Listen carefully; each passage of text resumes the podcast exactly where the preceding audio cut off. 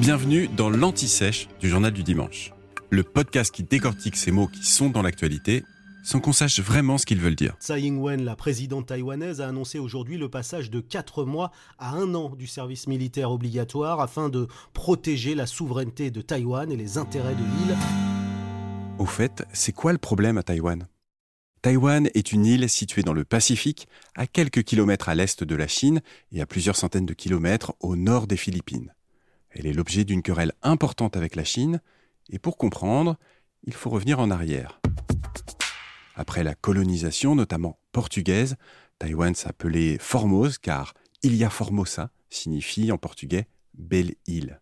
En 1949, c'est la guerre civile chinoise. L'île devient le refuge des nationalistes du Kuomintang, emmenés par Chiang Kai-shek. Ces républicains avaient été vaincus par les communistes de Mao Tse-tung, qui ont pris le pouvoir à Pékin. C'est là que ça devient un peu compliqué. La Chine, en tout cas les communistes qui ont pris le pouvoir à Pékin, revendique le territoire de Taïwan, la considérant comme sa 23e province. Mais les nationalistes chinois installés à Taïwan, eux, réclament l'intégralité du territoire chinois. Ils se considèrent comme la véritable Chine réfugiée à Taïwan. C'est pour ça que le nom officiel de l'État taïwanais est République de Chine, quand Pékin se nomme en réalité République populaire de Chine.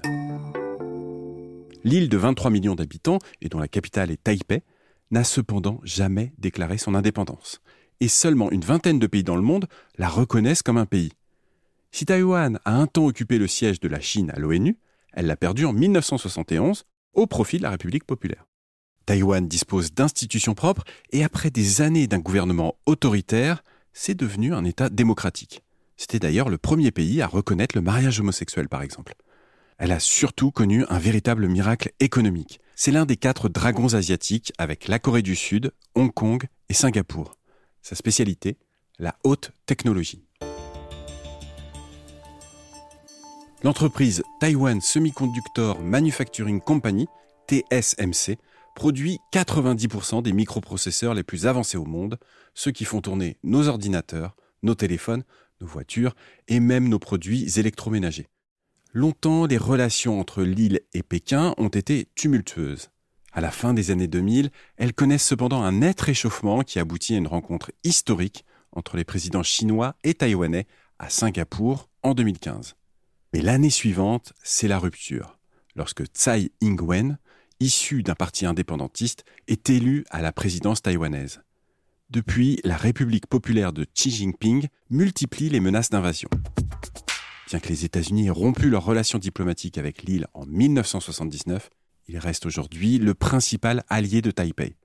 Taïwan est aujourd'hui la 20e puissance économique mondiale et est considéré comme l'un des endroits en Asie les plus respectueux des libertés.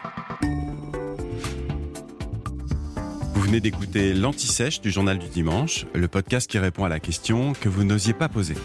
Je suis Vivien Vergniaud et si vous avez aimé ce podcast, mieux si vous voulez écouter d'autres épisodes préparés par la rédaction du JDD, c'est facile. Abonnez-vous, suivez-nous, c'est gratuit. On vous donne rendez-vous trois fois par semaine en podcast et tous les jours sur le JDD.fr. À bientôt.